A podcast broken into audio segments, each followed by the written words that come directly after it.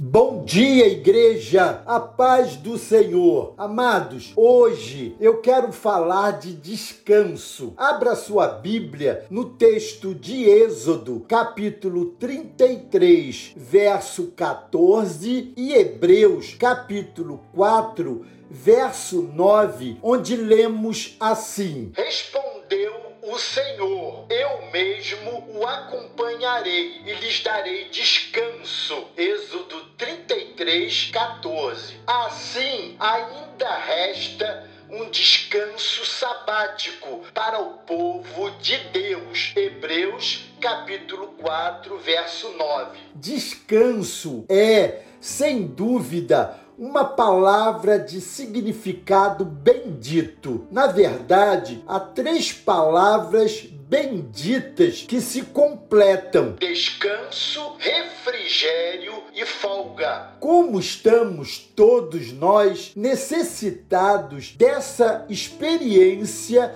em nosso viver. Hoje gostaria de enfatizar a necessidade urgente desse descanso. Não um descanso qualquer, mas algo ainda maior e mais duradouro do que aquele que se restringe ao corpo e às emoções. O Senhor prometeu esse descanso e cumpriu a sua promessa enviando Cristo para ser o descanso perene daqueles que o buscam. Amados, abriguemo-nos nele. O descanso de Deus prometido desde tempos eternos não é um dia da semana, mas uma pessoa chamada Cristo. O autor dos Hebreus deixa isto bem claro nos capítulos 3 e 4, quando diz: Assim ainda resta um descanso sabático para o povo de Deus, pois todo aquele que entra no descanso de Deus também descansa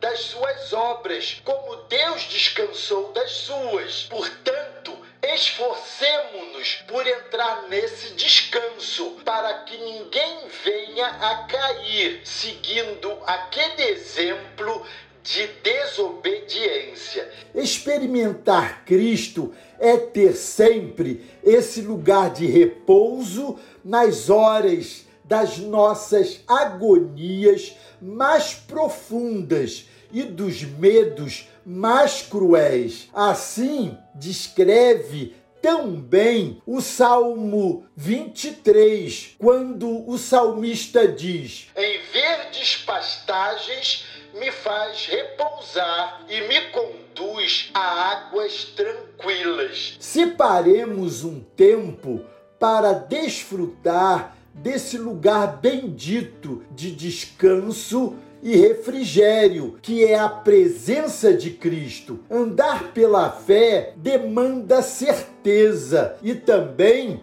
coragem. Em outro salmo, o salmista ratifica, dizendo: Descanse somente em Deus, ó minha alma, dele vem a minha esperança. Somente Ele é a rocha que me salva. Ele é a minha torre alta, não serei abalado. Salmo 62, versos 5 a 7. Às vezes, amados, a sensação humana de desamparo é tão grande que nos sentimos sem chão, mas é exatamente nessas horas que precisamos dessa certeza e coragem para seguirmos em frente, apesar de todos os percalços e pesares. Deitar-se à noite no meio das grandes tempestades e poder dormir na tranquilidade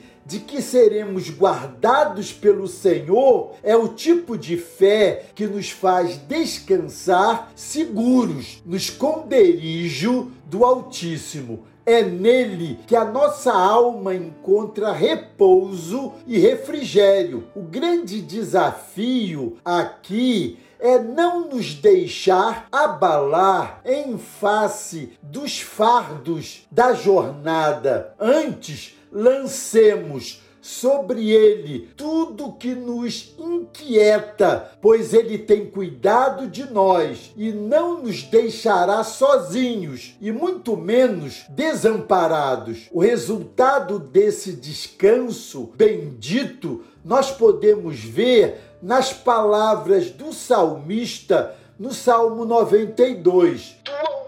Aumentaste a minha força como a do boi selvagem, derramaste sobre mim óleo novo. Os meus olhos contemplaram a derrota dos meus inimigos. Os meus ouvidos escutaram a debandada dos maldosos agressores que me perseguiam. Os justos florescerão como a palmeira, crescerão como o cedro do Líbano, plantados na casa do Senhor, florescerão nos atos do Senhor. Mesmo na velhice darão fruto, permanecerão viçosos e verdejantes para proclamar que o Senhor é justo, ele é a minha rocha, nele não há injustiça. Que coisa linda e texto maravilhoso